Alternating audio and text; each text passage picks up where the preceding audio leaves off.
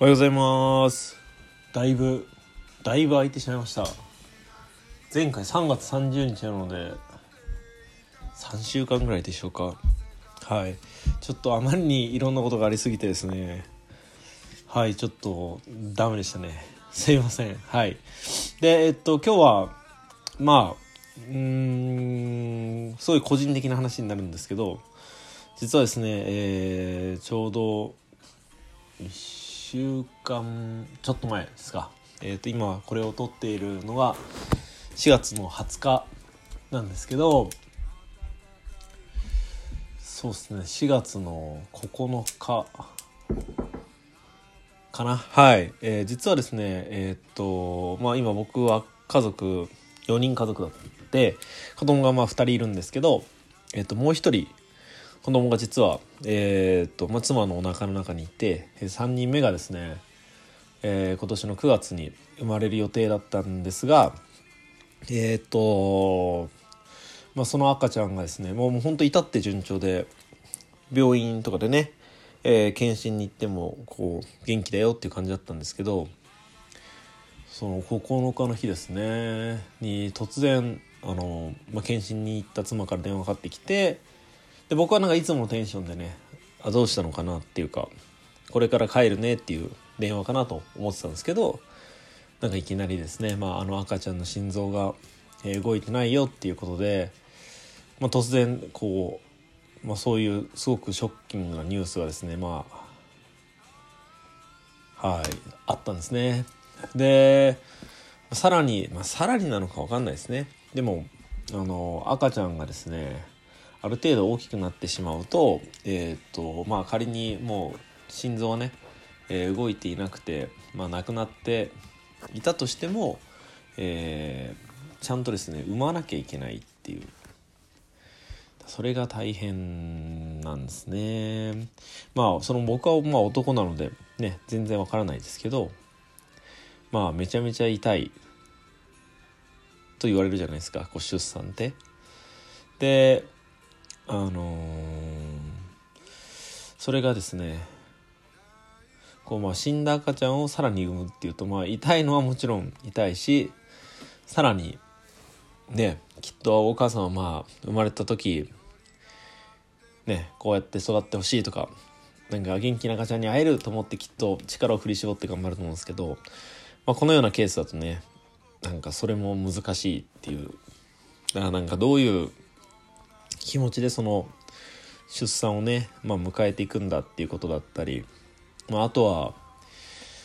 その赤ちゃんが自然と大きくなっていく場合は、だんだんこう勝手にね、お母さんの子宮が開いていくわけなんですが、今回の僕たちの場合でいくと、そういうことはもう起きないので、強引にですね、子宮口をこう広げていくという、はい、めちゃめちゃ痛かったらしいですめちゃめちゃ痛いらしいですそれ聞くだけで痛いっすよね。強引に広げるって何って感じですもんね。なんかね、海藻の棒みたいなのをね、突っ込んで入れて、で水分を含ませてグワーって広げるっていうのをこう入れっぱなしにして、でまた夜変えるみたいな。で変えるのがめっちゃ痛いらしいです。もう聞くだけで嫌っすね。でもそんなことが9日に分かったんですね。で僕の家はですね、僕も含めて子供たち2人もめちゃめちゃ元気だし、妻もとっても元気なので、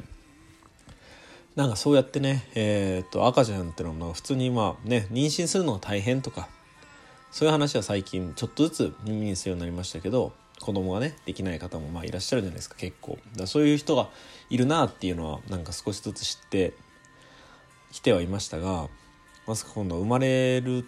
妊娠したらね、普通に赤ちゃん生まれるもんだと思ってましたけど、そうじゃないんだなっていうことがですね、こういう形で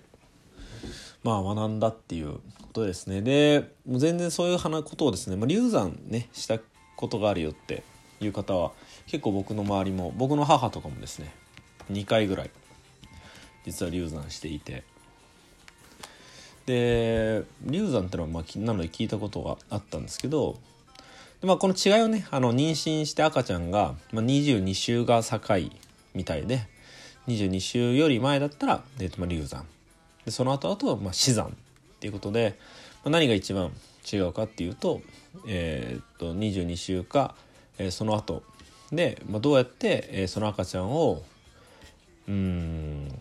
んて言えばいいんでしょうね、その赤ちゃんを天国に返すって言えばいいんですかね。だからよく言いますけどね、赤ちゃんが早い時期に亡くなってしまうのが基本的には流産で、その後だいぶ大きくなっちゃった時だとちょうど、死産っていうことですね。でこれね、でもあんま聞かないなと思うんですけど、その死産をした経験のある女性っていうのが実はすごく多いみたいで、妊婦さんの大体50人に1人ぐらい、が死産するみたいです。そう今ちょうどこういうことがあったのでね、いろんなそういう感じの本を読んでるんですけど、本当いろんな方がいるなって思ってます。でまたこういうね、聞かないなってさっき言ったんですけど、言う機会もないですしね。でもそういうのはですね、現在の僕たち、僕も含めて家族全員がですね置かれてる状況でした。そこからちょうどどうでしょう、1週間半ぐらいが経った感じですね。もう目まぐるしいですね。いろんなそうですね、手続きをしたり、市役所に行かなきゃいけなかったりで、さらに実はですね、その9日だったんですけど、それが分かったのが17日、僕の大切な友達の結婚パーティーがあって、でそのですね、総合的な演出とか司会とかを全部僕がやっているので、その結婚パーティーのもろもろもめちゃめちゃやることがあって、でさらにそこにそういう自分たちの家族のそういうねことも重なって、なかなかだぞっていう感じです。結婚パーティーは無事ね最高な感じで終わって、本当よかったなと思って、で昨日ですね、その赤ちゃんをやっぱりもうほんとちっちゃいんですよ。15週16週で亡くなっているので15センチぐらいなんですね。で重さ75グラム、でも本当にちゃんと人間の形をしていてですね、手もあって足もあって、鼻もあって、そっかっていう感じです。でも昨日帰ってきて、あんまりですね、普通の部屋とかに置いておくとどんどん溶けちゃったりとか形が変わってしまうので、ずっと病院でですね預かっていただいて、で実は明日の朝ですね、今日ですね、昨日の夜夕方かな、連れて帰ってきて、今日これから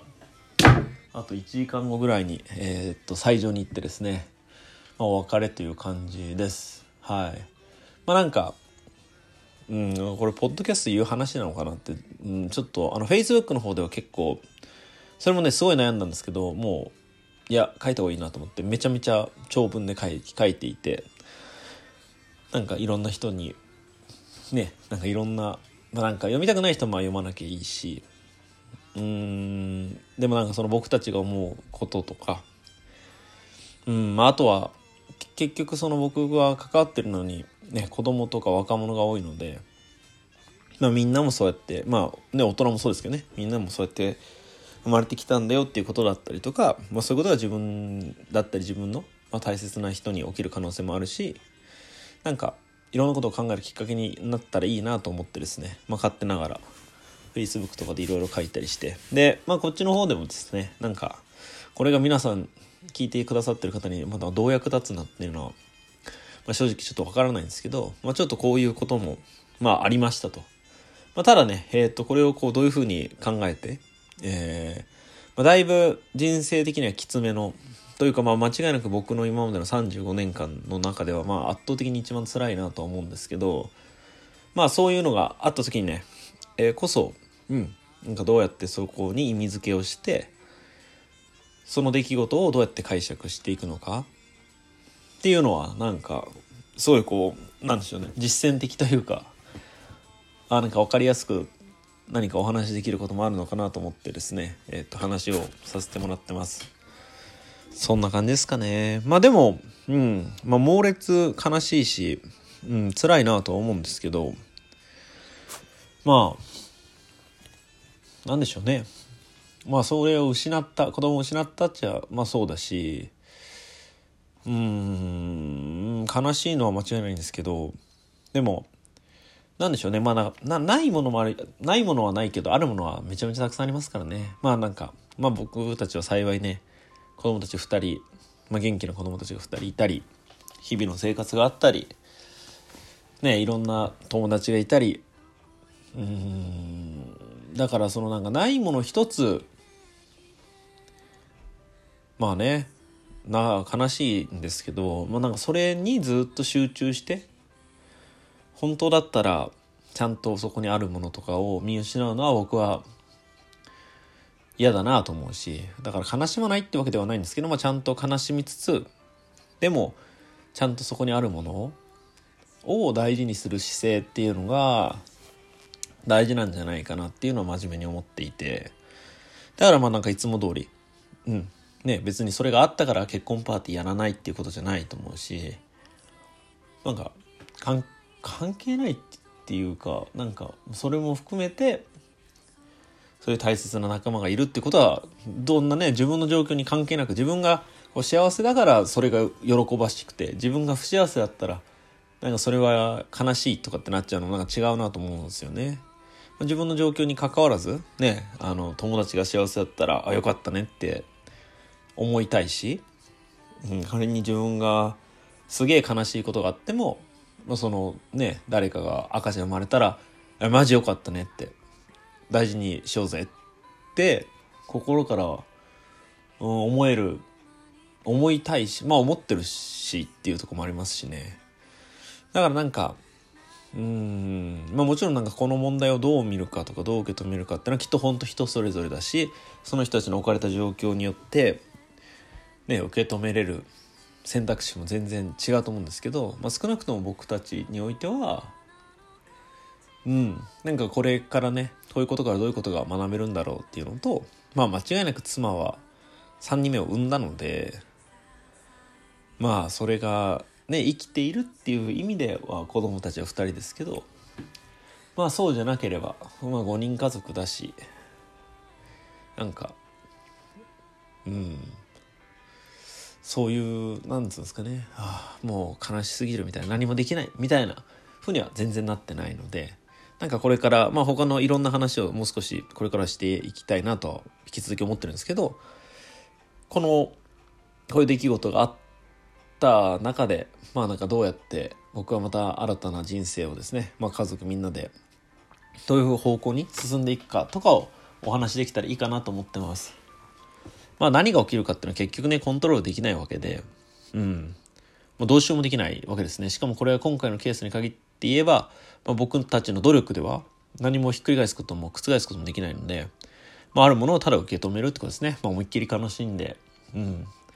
思いっきりなんでだって思う時は思って、つれえなって思う時はつれえなって思って、でもあるものもたくさんあるので、なんかそれをこう、一つ一つ、まあ自分の感情だったりね、家族みんなの感情をそれぞれが、しっかり大事にしてちゃんと生きていくっていうことなのかなって思ってます。まあね、悲しい経験とかね、辛い経験とかってのはまあもちろんゼロにはできないと思うんですけど、それをこうどういうふうに解釈していくかっていうのは本当にみんな全ての人の自由の権利だと思うので、これがどういうふうにですね、まあ、僕たちがパワーアップさらにしていくための、なんていうんですかね、機会になるかっていうのを共有していけたらいいなと思います。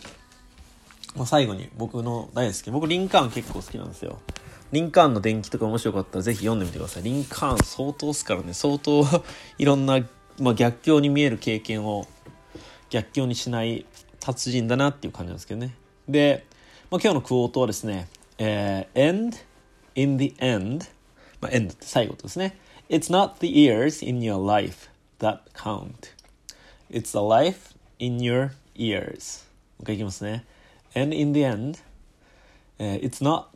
the years in your life that count. It's the life in your ears、まあ、and in the end、まあ、言い換えてみたらって詰まるところ、It's not the years in your life that count、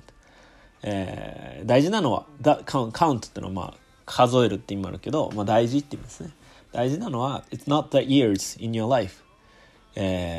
まあ、何をね、どんなことをこれ言ってるかというと It's not the years in your life、 あなたの人生のこの年月、がカウント、大事なのではない。 It's a life in your years、 あなたのその過ごしてきた年月の中での人生が大事だと。はい、まあ、なのでちょっとサクッと訳すと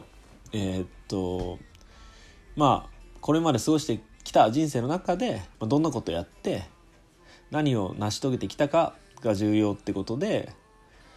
その何年生きたかとか何歳だったかってのはあんまり大事じゃないんじゃないっていう、つまり年月じゃなくて、まあ、クオリティだよねって。で僕はこれはすげえ思っていて、